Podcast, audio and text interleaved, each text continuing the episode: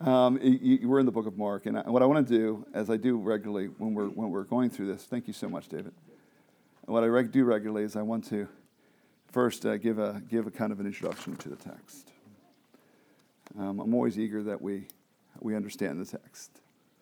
And so, and uh, maybe this part of this is just being a literature major, but I'm always kind of earnest that we I think we read the Bible in such weird ways. We read it like it's some sort of special magic book, or we don't understand its own, it has narrative structures. And in fact, there's a very clever, clever, wise way that Mark is being written by Mark, I think, under the, uh, as, as uh, tradition would tell us, under the direction and uh, voice of Peter. So um, there's a thesis in the first verse of Mark that this is the gospel of the Son of God the gospel of the Son of God. And he has been eager to prove this thesis, and he's done it in a number of ways. One of the great ways, he said, it was three great examples, three great examples. God was Lord of the, Lord of the storm, Lord of the storm, and Lord over, of life and death. And uh, I can't remember the third one right now. There's a, there's a sequence of them, though. They're, they're, they're stupendous. Uh, stu- oh, it's suffering, suffering too, and the demonic you know, the Gadarene demoniac. So this, this happened about two chapters ago. And Mark is positioned to, to reach out to and to, to, to tell people about Jesus who are Greeks, who are people who were familiar with things like Zeus stories, uh, Leda and the Swan. Uh, uh, the Zeus would, uh, he would become an animal and, and have sex with women and all sorts of, there was, I mean, there was all sorts of stories about a god becoming a man. It's a very common part a feature of that ancient worldview and the Hellenistic worldview in Greece and Rome. Now, these kinds of evidences, the, the, the, conquering of the demonic forces, Lord of the storm when he calms the winds and the waves, when he, has, when he raises the dead, they're the kind of stories that were meant, everybody would get it. Oh, this is a God. And so it, it's a very, that's the claim being made. Maybe you don't agree with that claim. Maybe some of the original hearers didn't agree with the claim as it pertained to Jesus, but at least we understand the claim. Does that make sense? I'm not, I'm not, uh, I'm not engaging you. If, if, you're a skeptic right now, that's, that's, that's fine. Uh, hold your skepticism and watch what we're talking about. But, but um, I want you to understand what he's trying to do. But then he switches, he switches a little bit because he has another, he has another audience, a Jewish audience. And we've been looking at the last set of, uh, of stories where Christ walks on, on water and where he feeds the 5,000 and he answers the religious leaders and their questions. And these are all distinctively Jewish, distinctively so. Uh, in the Old Testament, in the older part of our ancient writings, God, God fed his people manna. Well, he's feeding his people. Uh, God parts water, he walks on water. Uh, he answers. And there's a, a wonderful sort of mining, as it were, reaching into uh, the Jewish concepts and the Jewish scriptures. In fact, it's so remarkable that there's a word that is very rare in Greek, very, very rare. It only occurs once in the New Testament, it only occurs once in the Old Testament, in the Greek version of the Old Testament called the Septuagint. And that's the word for somebody who stutters. And we're going to see it's in verse um, 32. And that's from Isaiah 35. Now, I'm going to read Isaiah 35, uh, verses 67, right around there. Then I'm going to read this text. I'm going to give you hey, one, more, one more little point exegetically. There are two feedings. There are two conflicts with religious leaders. There are two miracles where Christ touches somebody and spits, and we're going to see them today. There are two miracles, two religious conflicts, two feedings of 5,000, 4,000, and there's two times that Christ is said to sigh and groan. Now, does anybody remember what the significance of two is in the Old Testament in the, to the Jews? What's the significance of something happening twice? Anybody know? It's a, it's a legal requirement. You need how many witnesses to prove something? Two. So Mark is very, very wise. What's he assembling? Two witnesses about the feeding, two witnesses about the healings, two witnesses about Christ. Now, the only other thing I'll say here is Mark now, having met some of the Greek requirements for the Son of God, now meets these Old Testament requirements. But there's one other thing the sighing and groaning, the emotional life of Christ, that is not Greek. That is not Greek. The God does not feel like we do. He doesn't experience things like we do. This is a new idea. And I think it's meant to, it's meant to correct. Now, let's read this and, and hopefully you'll see there's some real, there is really some deep structure here. I'm going to read, and as I read, I'm going to, first we're going to pray. We're going to ask for Holy Spirit guidance as we read. As I read, I'll, I'll stop occasionally to give a little bit of, a little bit of context, and then we'll, we'll mine this for his theological and ethical, ethical um, implications. Let's pray. Father, um, uh, I believe that the scriptures are only spiritually discerned and understood. I, all this data and information, narrative structure, it, it's really quite irrelevant if our hearts are hardened, as we will see here. And so uh, we ask, uh, we ask from, for, from you for uh, w- wisdom and insight that does not come from us and does not come from me, it doesn't come from a whiteboard, but that comes by the presence and power and authority of the Holy Spirit. And we pray for this in Christ. Amen. Then he returned from the region of Tyre and went through Sidon to the Sea of Galilee in the region of the Decapolis. It's an area of about 10 cities. That's why they call it the Decapolis. And they brought to him a man who was deaf and had a speech impediment. That's the passage from Isaiah 35. I said I was going to read that. And this is going to be relevant because the religious leaders asked for a sign. Isaiah 35. Say to those who have an anxious heart, Be strong, fear not. Behold, your God will come with vengeance, with the recompense of God. He will come and save you. Then the eyes of the blind shall be opened, and the ears of the deaf unstopped. Then shall the lame man leap like a deer, and the tongue of the mute sing for joy. That language is exactly reproduced here. He had a speech impediment, and they begged him to lay his hand on him. And taking him aside from the crowd privately, he put his finger into his ears, and after spitting, touched his tongue. And looking up to heaven, he sighed. Uh, I, this is such a poor translation. I, uh, English and sigh, uh, and Hebrew and Greek and sighing. Uh, if I sigh about something, it could be a longing, couldn't it? Like, ah, oh, you know, or a, it, it is a distinctly negative word in Hebrew and Greek. It means to groan. It's not, it's a sigh of, oh. It's always painful. It's always painful. And I think the English translation has more nuance than the Greek and, the Greek and, and Hebrew does. He sighed and said to him, Ephphatha, that is, be opened. He, this is a direct translation of the Aramaic.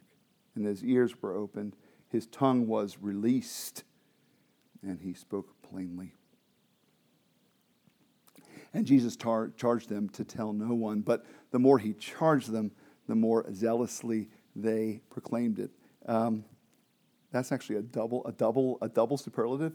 Much more better they planned. Like it's just there's a frenetic nature. These words are expansive and very, very, very, very big. Uh, things are going nuts. And they were astonished beyond measure and saying, He has done all things well. He even makes the deaf hear and the mute speak. He has done all things well. What does that sound, by the way? There's a little note there. He has done all things well. He did all, th- and he saw that everything he had made was good. You catch the echo? Genesis 1:31. And the crowd, which is so fickle and foolish, they're recognizing something religious leaders won't. In those days, when again a crowd had gathered, they had nothing to eat. He called his disciples to him and said to them, I have compassion. Um, you, where's your spleen? I can never remember. Your spleen's like that's the, the word for spleen is spleen. It's the bowels, like in his gut to have your gut twisted. We have a doctor here. It's right here, isn't it? Somewhere back here, back here, left side. It just means you are twisted up inside. It is a word of the most profound emotional effect on the crowd because they have seen with me, been with me now three days and have nothing to eat. And if, I send them away hungry to their homes, they will faint on the way. And some of them have come from far away. And his disciples answered him, How can one feed these people with bread here in this desolate place? And he asked them, How many loaves do you have? They said, Seven. And he directed the crowd to sit on the ground. And he took the seven loaves, and having given thanks, he broke them and gave them to his disciples to set before the people. And they, they set them before the crowd. And they had a few small fish. And having blessed them, he, he said that these also should be set before them. And they ate and were satisfied. And they took up the broken pieces left over, seven baskets full. And there were about 4,000 people, and he sent them away. Immediately he got into the boat with his disciples and went to the district of Dalmanutha. And the Pharisees came and began to argue with him, seeking from him a sign from heaven to test him. That word for test is the same word for temptation, trial. And he sighed deeply. Now, the word for sighing, the word for emo- this emotional state, is intensified with a prefix, and now it is groaning with pain. Why, did said, why does this generation seek a sign? Truly I say to you, no sign will be given to this generation. And he left them, got into the boat, and went to the other side. Now they had forgotten to bring bread, and they had only one loaf with them in the boat. And he cautioned them, saying, and this is by the word here cautioned is he was talking. He just was kind of he was saying this uh, more than once. Watch out. Beware the leaven of the Pharisees and the leaven of Herod. They began discussing with one another the fact that they have no bread. Jesus is aware of this, said to them, Are you discussing the fact that you have no bread? Do you not perceive or, or understand? Are, are your hearts hardened? Having eyes, do you not see? And ears, do you not hear? Uh, do you not remember? When I broke the five loaves for the 5,000, how many baskets full of broken pieces did you take up? And they said to him, 12. And the seven for the 4,000, how many baskets full of broken pieces did you take up? And they said to him, Seven. I can imagine this is kind of an uncomfortable conversation at this point. And, and, and he said to them, Do you not yet understand? And they came to Bethsaida. And some people brought to him a blind, blind man and begged him to touch him. And he took the blind man by the hand and led him out of the village. And when, they had, when he had spit on his eyes and laid his hands on him, he asked him, Do you see anything? And he looked up and said, I see people, but they look like trees walking. You know what's amazing about this? In recent restorative surgery, this is exactly what the process of restoration looks like. We know now. When people first have, they, they can't understand what they see. And Jesus laid his hands on his eyes again, and he opened his eyes. His sight was restored, and he saw everything clearly. And he sent him to his home, saying, Do not even enter the village. Now, we're going to take some more time over this text, and we're going to go into piece by piece. I wanted to give you some of the macro, the macro vision here because I wanted to explore the emotional life of Christ. So, so I'm standing by the, this was yesterday, I was sitting by the bed and, and, uh, and um, Robin is sitting there. And um, none of us, I don't think any of us really enjoy hospitals, um, even our doctors. And so uh, it's not a whole lot of fun. It's not a fun place to be. And there's a, there's a tube, you know, especially when people have tubes going in and out of their nose, and it's draining as you're talking, and you can see fluid. And, and every breath is kind of a struggle as he's laying in the bed. And I can see over him, and I can see the vision. I can see Golden Gate Bridge, and he can't see anything. He's too too low in bed, and, and I'm talking to him, and um, I asked his permission to share this today, and he said I could. So, and uh, I said, well, you know, you're, it, it says, I'm, t- I'm talking tomorrow, I said, on, on the fact that Jesus groans. He sighs. And, and it's, it's an interesting, he, he sighs in several contexts here. He sighs when he's confronted with uh, the ruin of this world. Like, this is like, this guy, uh, uh the, you, we've all had that experience of seeing somebody with a speech impediment uh, or hearing them and seeing them struggle to talk, and you, your heart goes out. Don't you, you expect it? Like it, it hurts a little. Um, and so the, the evidences of that, the, the awareness of it, it's very vivid, right? It's very vivid. And, and you hear it, and I, and I hear it. And, and, and, and then a little later, he, he's sighing again because of the hypocrisy and the self righteousness of religious leaders. And, and, and it, it's, a, it's a completely different problem, but it's the same root. It's a completely different phenomenon, but has the same it's the same problem, a, same, a different facet of the same problem. The ruin of sin is in the world. The ruin of sin is in the world. The ruin of sin has, is, has sabotaged the physical well being of men and women and the mental and spiritual well being of men and women, and so that they are deluded or suffer. All of this, and, he, and I have the sense, as we look at this textually, and as it, there's a, Marcus, Marcus doing a couple things here. The first thing he's doing is he's, he's exploding this thesis. And I was talking to Rob and I said, How do you feel when you hear that Jesus groans? Is that, what does it do? You know, does that, do you find comfort in that? And he said, So, so much.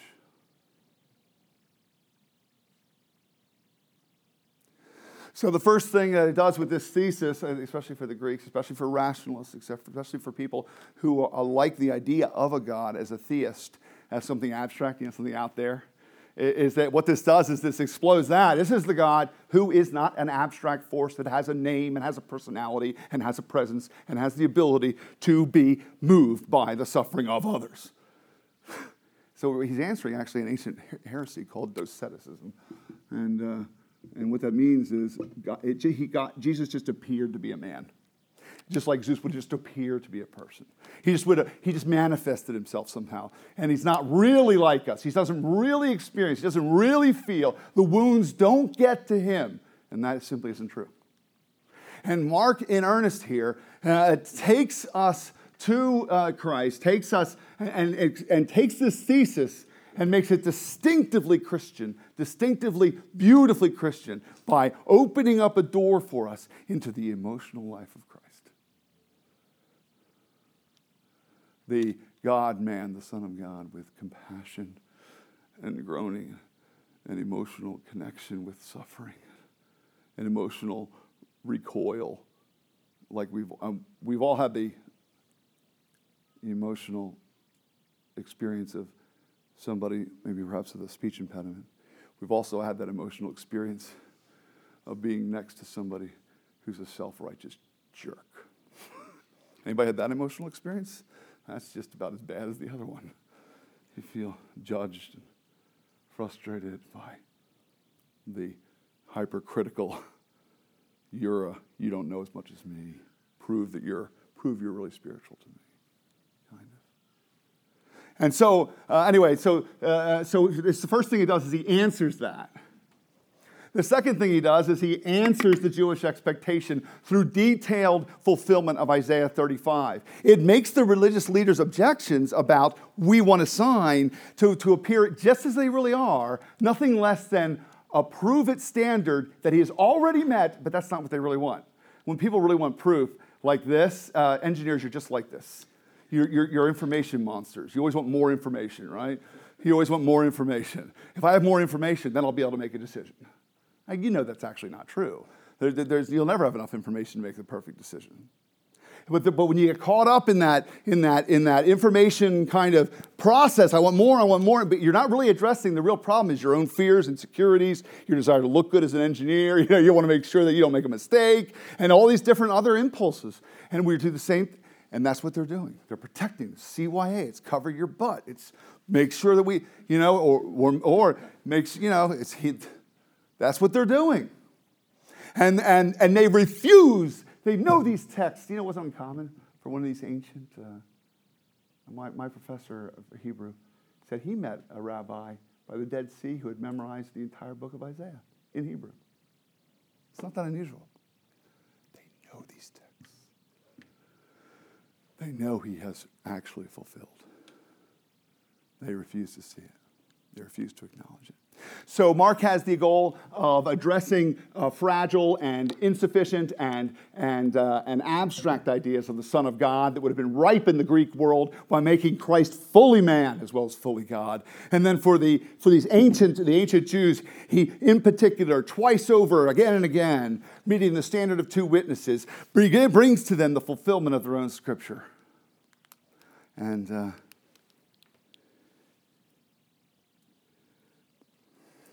So, what are we going to do with this? Well, I think the third thing that Mark wants to do is invite you into a connection with Christ. You see, there's abundant, you can read this as an intellectual Greek. You can read it as a Jew, wondering if, you, if he has really met the standards.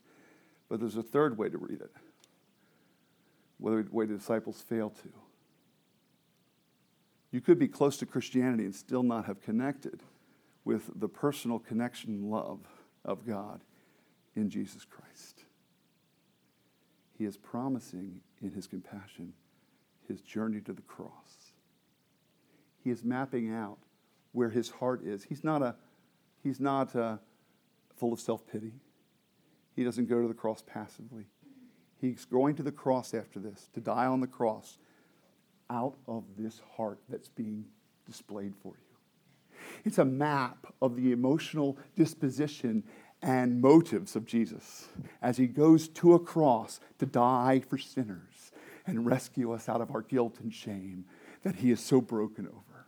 It is describing his pathway emotionally and rationally, finally. And so Mark is eager when he writes this, not to merely prove things, but to finally bring to you what you can't, and this is gets a little frustrating.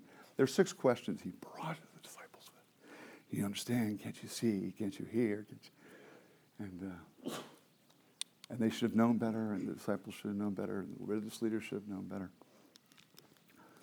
There is a there is a, a blindness to the human heart in this final one that um, here when I was uh, some of you are from the south when I worked in uh, when I worked in Georgia that was, was really profound where people would have all the right words but it was very obvious they didn't really know God. You ever been around people like that? And uh, I'll meet it here. It's, it's different. It's more like a, a, a very winsome kind of spiritual yearning. You know, I'm very spiritual. But the darkness feels the same. It feels the same. It feels somehow impenetrable. This last riddle is to connect us personally with Jesus, to connect us with his life and his love and his power and his desire in the cross. It is to match us with his wonderful healing power. How we do this? By faith and trust and surrender to Christ. I would suggest if you don't understand the things I'm saying right now as I'm talking, just begin to pray in your heart that the Holy Spirit would activate, would activate it. You know, as these people come to the Son of God, the religious people are attacking. Maybe you're attacking. The crowds kind of marveled and astonished, but astonishment is not faith. you mean, wow, this is why. I really like this. I, this is really fast. It's not faith. The disciples are close and they're alle- they have allegiance to, the, to, to Christ as, as a leader, but they still don't get the map of his soul and love that he's uncovering and his road to the cross. If you can't see it, if you can't see it, um, just start praying right now in your heart, asking this God to show himself so you would see it. Perhaps you haven't seen it in a long time, or perhaps these stories don't ring fresh for you. Some of you have walked with Christ for a long time. What is this story supposed to do for us? I think it's supposed to alert us to what it looks like to live in this world to have the heart of Christ. Um, are you suffering right now in, for your faith? Are you really suffering for being a Christian? Many of us aren't. I'm going to suggest a path toward suffering. that is available and open and an invitation to everyone who knows Christ. Get dirty in people's lives. That's, you want to suffer? You want to suffer, really? Get close to Deepak. You'll suffer. I live with him. no, no, no. The same's true for Deepak having to live with me. And us living together. It's true in our marriages. As we get close to people, we learn all the things that never change about them, all the things we can't stand, all the things that they would like to change but can't, all the misery of their family of origin stories, all the dysfunctions about how they solve problems, all the self righteousness. Anybody have a self righteous spouse? I know you can't raise your hand. It's okay. I know you can't. I know you want to, but you can't. We're being invited in all ministry in Christ into groaning. And the sooner we get over it, the sooner we're going to be at peace with some of the ministry of this life in this world, right? That there's a groaning that's going to be happening. And there's going to be a gut wrenching of moments when we are face to face with the need and the hunger of our city. You see? And so, and, and, and so Christ, as, as, I've, as I've painted him, I've painted him as after your heart, having compassion on you and me as sinners in our ruin. But then as we know him, as we have discovered him, as we have, we have been reborn, now we're invited into the same journey because, uh, because that's what it means to be a people of love. Somebody was asking me, how do we reach the addicts in the alley on Minna? And uh, I've seen God do this. It's all, I've seen it happen. It can happen. It really can happen.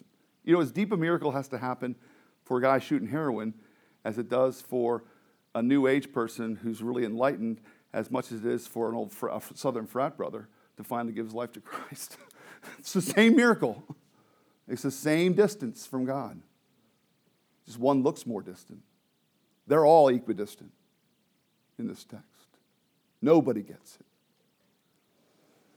We all need Christ. So, um, that, that's a message to those for you to come to Christ. The other message is for us to adopt a way of understanding suffering. This is the most authentic engagement with the world and its suffering. And we need to adjust expectations. I would even say this Christ is perfectly holy. And I think there's nothing more holy than a daughter or a son. There's a, there's a certain beautiful holiness in our brokenness over the sin around us. And not a brokenness that looks at it, a brokenness that's next to it. Does that make do you understand the difference there? I'm not saying we ought to point out the sins of our community. I'm saying that the sins of our community should be making us uncomfortably. we should, that's part of that spit thing.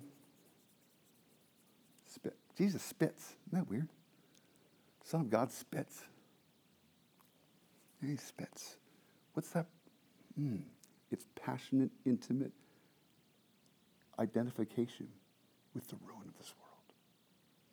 And I love him for it. I um, um, want to end with this. The um, there's a there's a story. Um, came across it uh, years ago in this illustrations for preaching and teaching. Actually, I know it's kind of corny. Most of them are really corny. Um, a couple of them are really cool. You've already heard me use them if you've been around here. But this is from a missionary named Greg Fisher who was teaching at West African Bible College.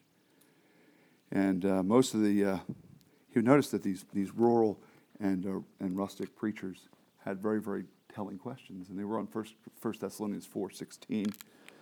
And uh, it says that Christ will descend from heaven with a loud command. And the, the, the uh, African preacher said, it says that Christ will descend with a loud command when he returns. What, what's the command? What does he shout?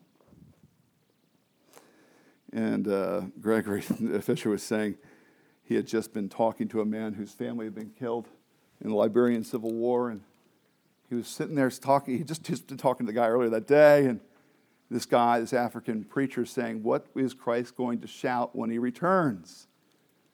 And it was him. I think he's going to shout, Enough. Enough. I'm done with the suffering. Enough suffering. Enough sin. Enough ruin. Enough death. Enough blindness. Enough unbelief. I'm done.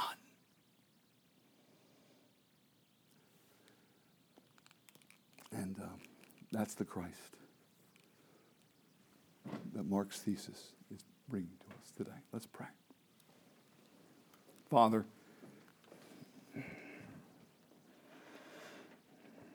Father, you're good. I, you are good, and your word is good.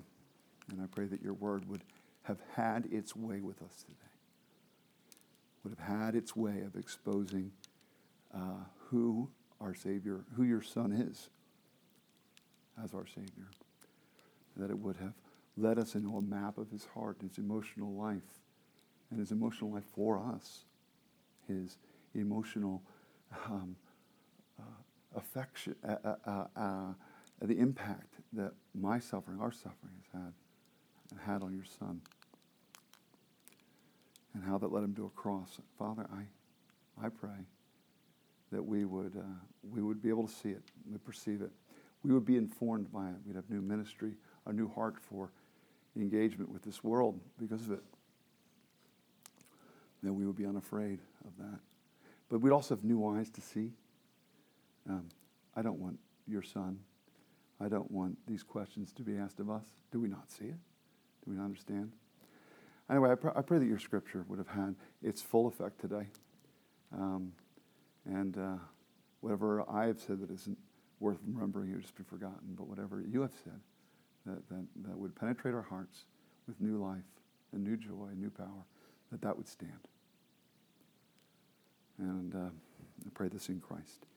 Amen.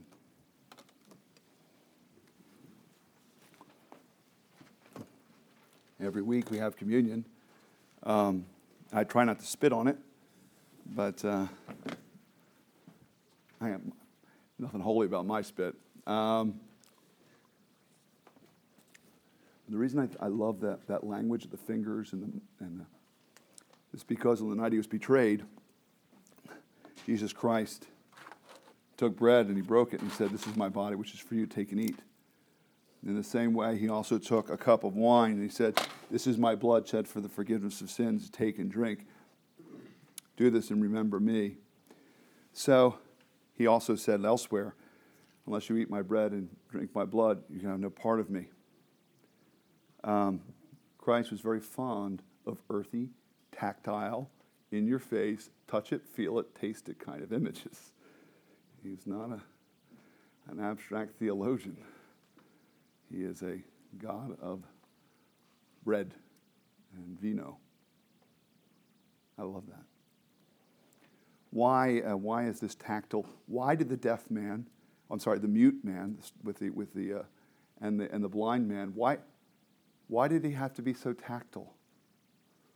Why does it have to talk like that? So you would know it's that tactile. This is a space time event, so not, not an abstract idea. So I say to you, I invite you to the table of our Lord Jesus Christ. We're going to read the Apostles' Creed. I ask, and I am I am obliged to ask, and I am happy to ask you to assent to all those truths as true events, true historical events, the death and resurrection of Jesus Christ.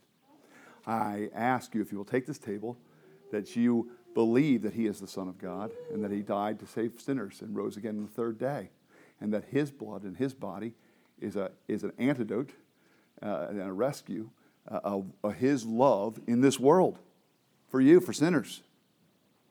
So come. You don't have to understand everything to come, but you need to understand that. If you don't get that, then just watch. If you don't believe as a skeptic and you, you listened today and wondered, how could anybody believe that there's such a thing as a God, man, in the world? Then I ask you just to watch us. And uh, I hope your curiosity will be piqued and your, your hunger that, that God could really be known would be awakened. But there's a third group I want to discuss, and that is um, did you notice how, how Christ, uh, how firm he was with the self righteous, with the religious? He said, I'm not going to give you anything. I want you to hear this today. If you think you're a good man or a good woman, and that's how you come to God, I want you to hear what Jesus says to you. He has nothing for you. Good people are not worthy of the table, only sinners. Only sinners. Only the ruined. And he looks upon the ruined with what? Bowels of compassion. Groans. Mm, it's a good table. All right, so that's how we're going to come to the table. This is wine to the right and to the left. The center part here, the nine cups, is grape juice for those who prefer it. These are actually gluten free crackers uh, because Jesus is gluten free in San Francisco. and so um, we're going to take the table. I'm going to ask you to come forward as we recite the creed, as we say the creed together. Take the bread and wine back to your seat. We'll take it together, and then we're done. I think we're, we're coming under an hour here. I know, kind of amazing. Um, and then uh, lunch. Does anybody want to go get lunch at all? So we're going to the Presidio off the grid? Off the grid at the Presidio. Yes. And if anyone would like to join us. uh, Okay. It starts at noon. Do you guys have wheels or you, oh, no, you don't because you're the. You take some people? All right. So if you're interested in going to that, um, I guess I'll, I might be headed over there too. That sounds like fun. All right. Um, off the grid at the Presidio. Let's stand. Uh, tell me, Christian, brother and sister, what do you believe? I believe in God the Father Almighty, maker of heaven and earth, and in Jesus Christ, his only Son, our Lord, who was conceived by the Holy Spirit, born of the Virgin Mary, suffered under Pontius Pilate, was crucified, died, and was buried. He descended into hell. The third day he rose again from the dead. He ascended into heaven and is seated at the right hand of God the Father Almighty. From there he shall come to judge the living and the dead. I believe in the Holy Spirit, the holy Catholic Church, the communion of saints, the forgiveness of sins, the resurrection of the body, and the life everlasting. Amen. He said, My body is good food and my blood is good drink. Come, come to feed upon the bread of life himself, our Savior, by faith. We believe this is a means of grace, Father, by which you communicate to us anew the reality, the tactile reality of our salvation. His body is good food. Take and eat. His blood is good drink. Take and drink. Do this and remember him. Amen.